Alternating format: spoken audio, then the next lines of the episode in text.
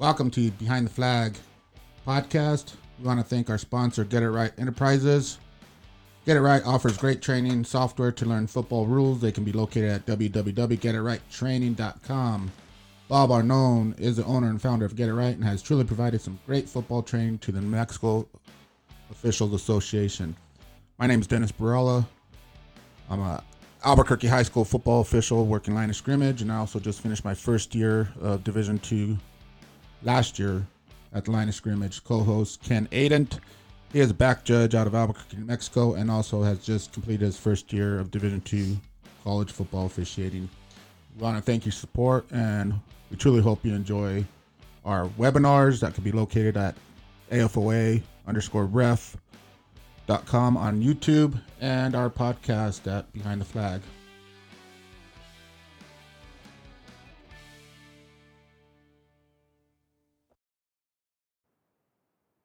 All right, here we go. Welcome back to Tuesday night's uh, summer session with Get It Right and his 10 week course.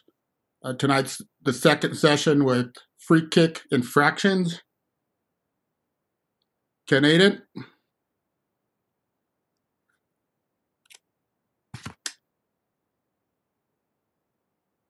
Ken, are you there? Say again? All right. So, hey, Bob. So, um, yeah, I was trying to get a hold of Ken. I guess he's uh, having technical difficulties. But uh, tonight, um, session number two with Get It Right, Bob Arnone.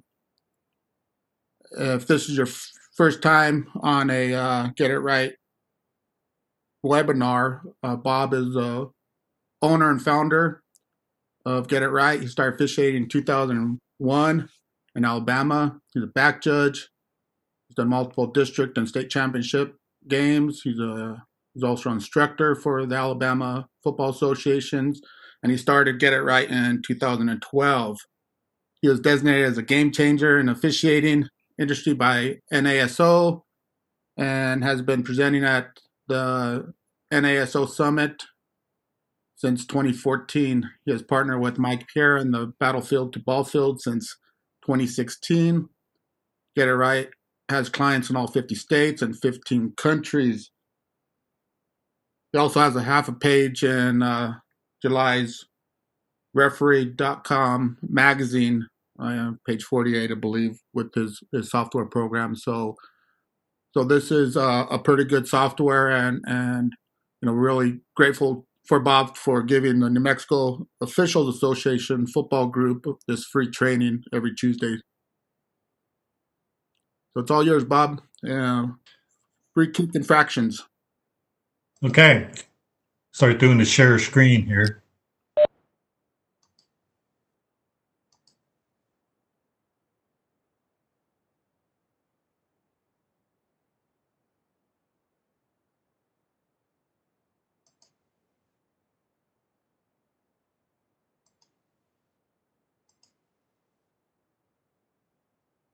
Okay, we cooking? Got the get it right screen up? Yep, we got it. Okay, great. All right. Uh, so what we wanted to talk about tonight is uh, uh, free kicks and free kick infractions.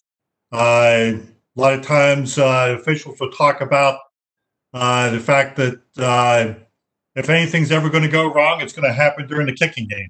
So uh, let's go ahead and talk about that tonight.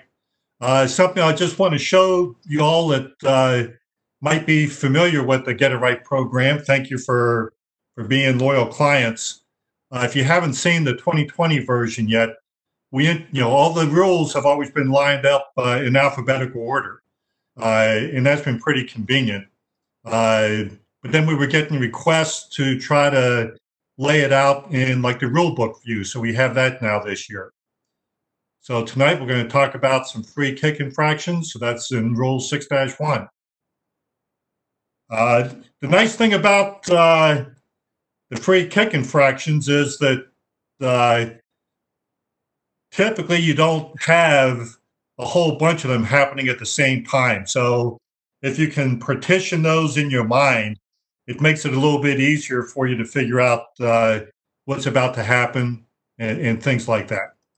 So let, let's start here looking at uh, 6 1 4 that says that at the time the ball is kicked, there needs to be at least four K players on either side of that kicker.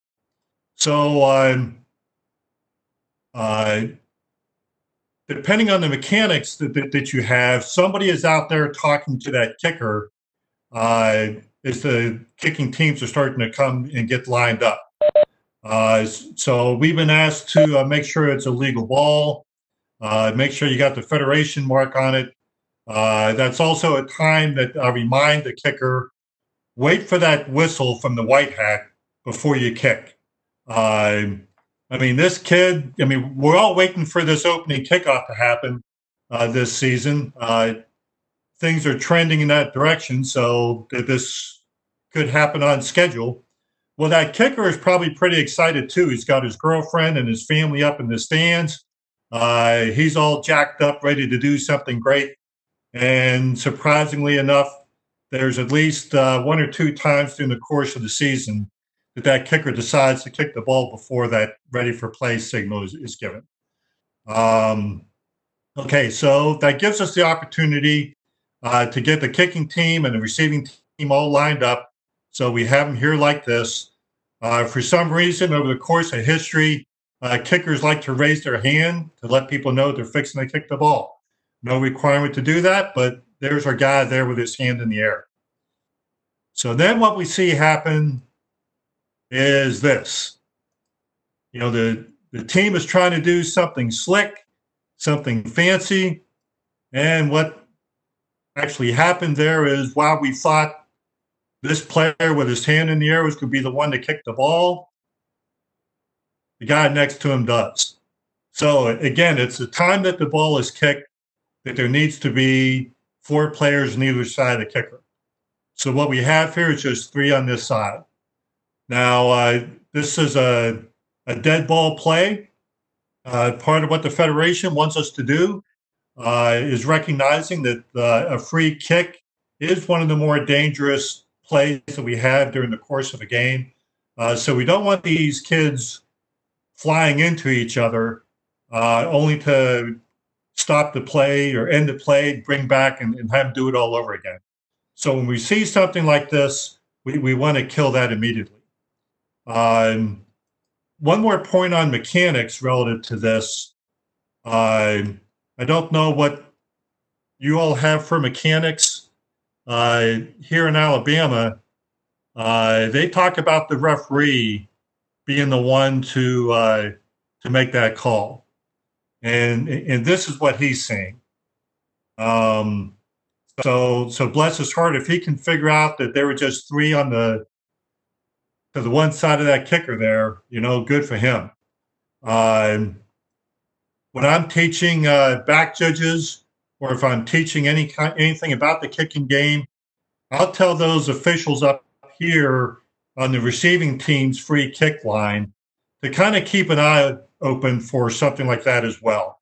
Um, really, what's happening with uh, that uh, official on the receiving team's free kick line is waiting to see if those uh, receivers are going to encroach.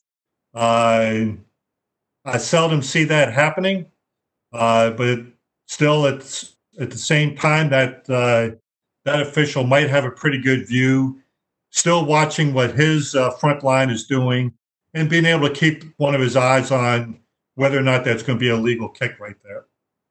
So something to think about, something to talk about with your crews, something to talk about uh, in your association about how you want to handle some of these things. So we'll go there to a similar kind of formation here. Uh, we got the player who we think is going to be the kicker. He's got his hand in the air. Uh, they learned their lesson the last time that uh, there needed to be at least four on either side. So the way that they're lined up right now, they've got five players on either side. So life is good. Wait for the ready for play whistle to be sounded. And then that same guy decides to kick the ball. They're trying to do something slick. The problem, though, is that we have one player more than five yards deep than their uh, free kick line. So even though that kicker, had he been the one to kick it, is allowed to be more than five yards back, if he is more than five yards back, he's got to be the one that kicks that ball. So uh, uh, again, kind of pay attention to that. Uh, again, that's one that uh, some mechanics say that they want the uh, referee to try to make that call. This one for sure, he'll never know that that uh, player is more than five yards back. Uh, so all those officials that we have up in that on K's free kick line and R's free kick line, uh, watch for something like that. Uh, there are seven man mechanics that have the uh, umpire or an official at least back there with that kicker. Uh, so clearly that'd be a, a, call that he could easily make. Okay, we'll step back out of this one.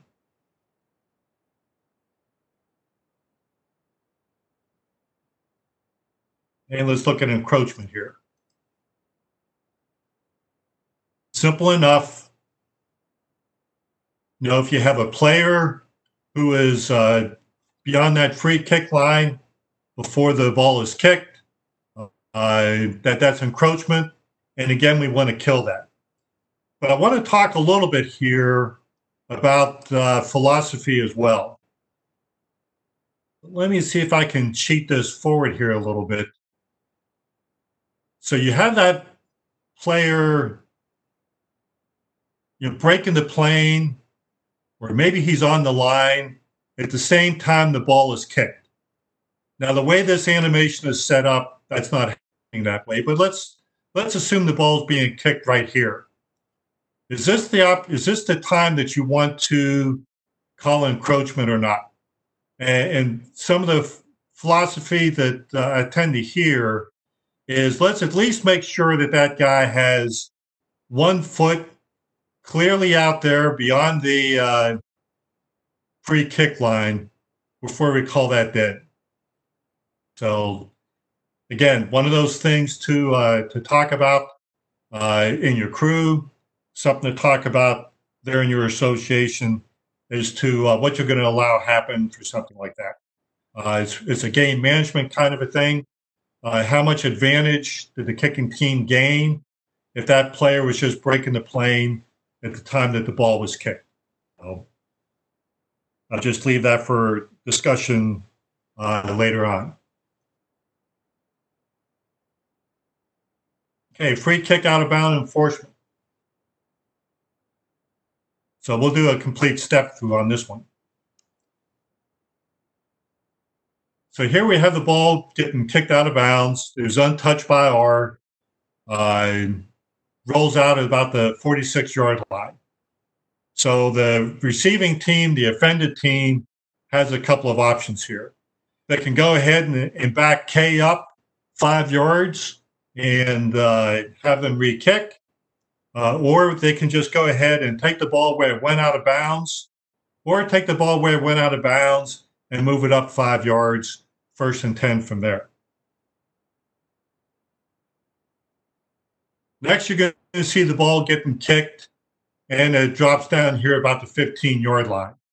So the options again uh, receiving team can go ahead and back up the kicking team again, five yards, have them re kick.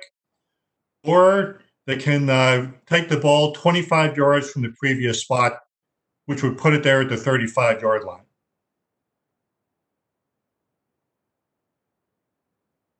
Here we have the ball going out about the 31 yard line. Now we need to do a little bit of math. Uh, so we always have the option of taking the ball 25 yards from the previous spot from where the ball was kicked, uh, which would put it to 35 They could take the ball right there where it went out of bounds, or right there where the ball went out of bounds, that can add five yards to it and, and put it out there at the uh, 36. So typically, what has happened to us uh, on the sidelines is uh, uh whoever's on the sideline where the receiving team is, we would get uh, a hold of the coach and say, "Okay, coach, where do you want the ball to be to be spotted?" And easily enough, if, if it was, uh, if, if, it, if the ball never made it up to the 35 yard line, we can say, Coach, do you want to hear? Uh, if it went beyond the 35, hey, coach, you want it to 35 or do you want him to have a re kick? Well, now we have a couple additional options to talk to the coach about. So, again, think about what happened, think about where the ball is. Only present those options to the coach that uh, uh, or the most reasonable ones, and uh, you'll see what he wants to do. Now, the, the other thing we have to remember is all my graphics right now are based on the ball having been kicked from the 40 yard line. Uh, don't uh, get into your head all the time that the ball's going to be spotted at the 35, you know, 25 yards from where the ball was kicked. Uh, because if there was a penalty uh, on the extra point or during the touchdown, and uh, they elect to uh, enforce that on the subsequent kickoff, uh, you know that that ball is going to be placed somewhere other than the 40 yard line. Uh, so think about that before you go running up to the coach saying, "Hey, do you want it to 35?" Because it could wind up being someplace else. Okay, let's go to the pop up kick. We'll put this in a. I'm sorry. Say again. Okay, we'll watch this pop-up kick here.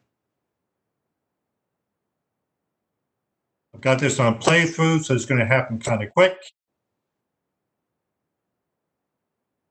You watch closely, that ball is going to get kicked into the ground and then go up into the air.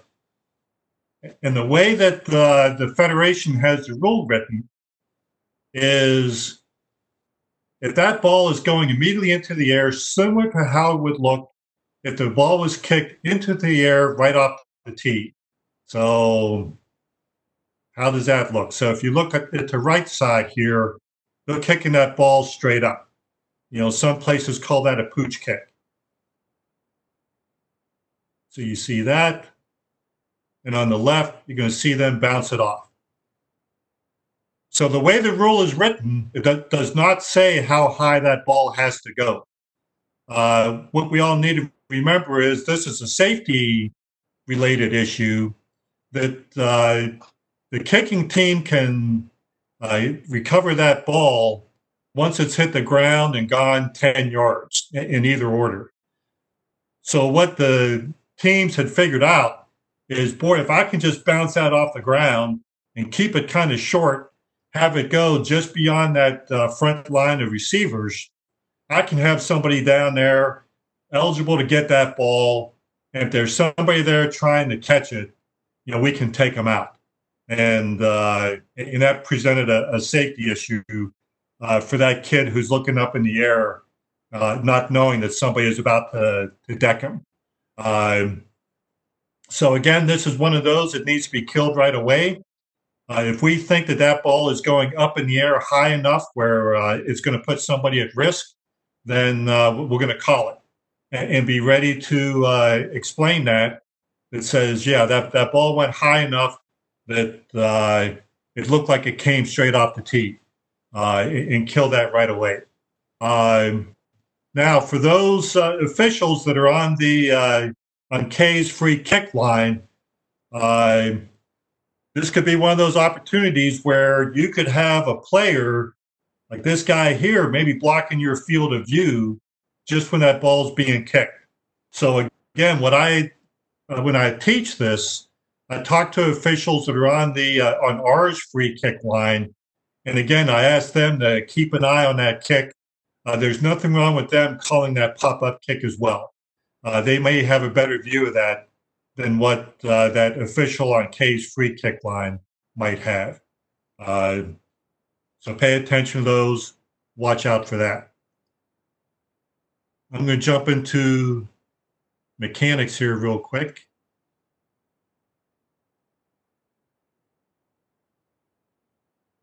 Only the drop down here.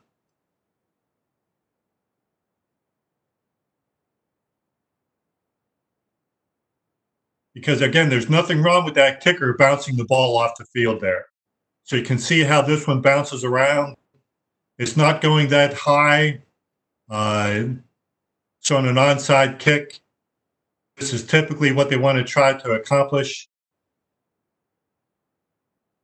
If that ball decides to bounce high on that second bounce, that's okay. You know, the pop up kick is that kicker driving that ball off the tee into the ground and immediately into the air. That's what we want to avoid. And I want to talk one more, not necessarily a kick infraction, but it's something that can happen during the kicking game. I do not have that animated yet, but pay attention to rule 9 3 7. We had a team in Alabama that uh, we were working with during one of our state camps, and they were showing what they wanted to do for the onside kick. And what they, uh, I had the opportunity to listen to what that special teams coach was talking about. And what he was doing was designating each one of his players, uh, this one, this one, and this one. Their job was to go down and take out certain players on the receiving team. And the other two, their job was to try to recover that ball after it went 10 yards. And uh, what that was setting up is as these players are starting to come into the neutral zone, who's the one initiating the block? And that's where 9 3 7 comes into play. That no members of the kicking team can initiate contact inside the neutral zone unless a member of the receiving team somewhere along that line initiated that block, or if the kicking team is then eligible to recover that ball. In other words, if that ball hits one of the members of the receiving team, then the kicking team's eligible to do that. That's got to be a tough call to make. Because uh, how will we know that when that kicking team member uh, was the one initiating that contact when there's a whole lot of other humanity that may be happening on the other side of the field. Uh, but that rule's in there. Uh, watch for that. It's something that could happen. Uh, so any officials that we have up there in the neutral zone, uh, you need to be ready for that. especially if we don't think there's going to be an onside kick that occurs. you need to always be prepared for that. Uh, there's nothing that says that a kicking team can't do that at any time during the game. So uh, uh, obviously, we want to be alert all through the game.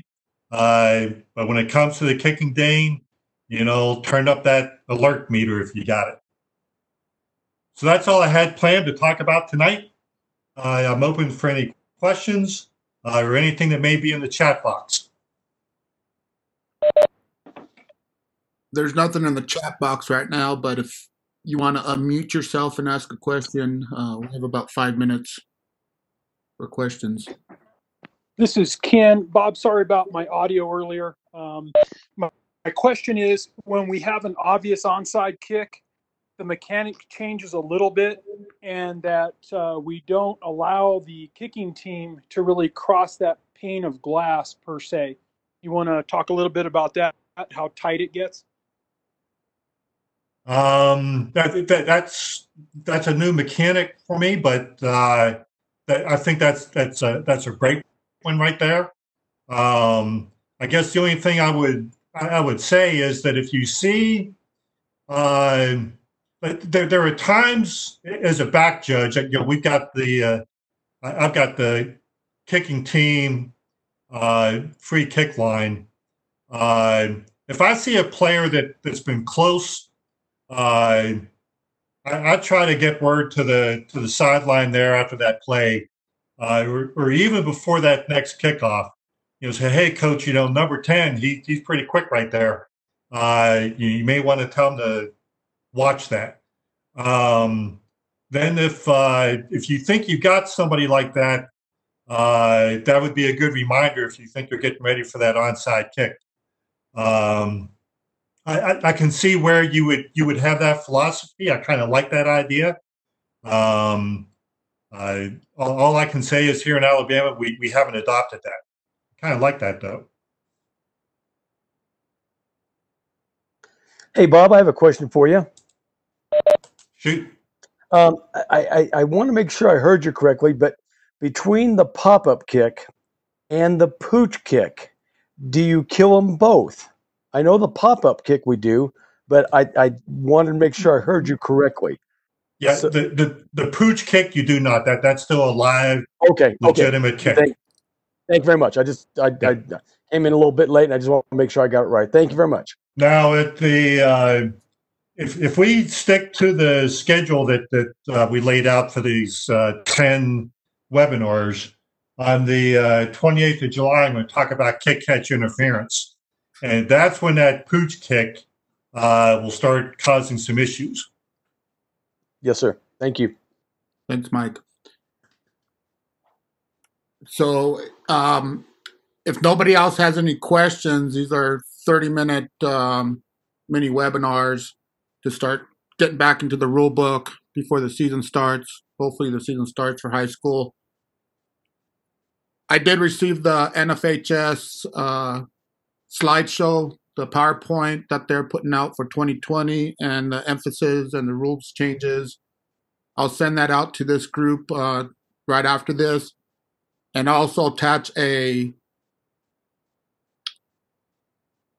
a link to take a quiz, to watch some video and t- and take a quiz, a mini quiz on holding, which will be our topic next Tuesday on June 30th. So it's just a, um, you know, we're not keeping score or anything like that, but just something to look at. Uh, but I'll attach that link. Um, that was sent to me a couple days ago by the High School Fish, uh, Officials Association, I believe in Los, Los Angeles, California. They put together that presentation on holding.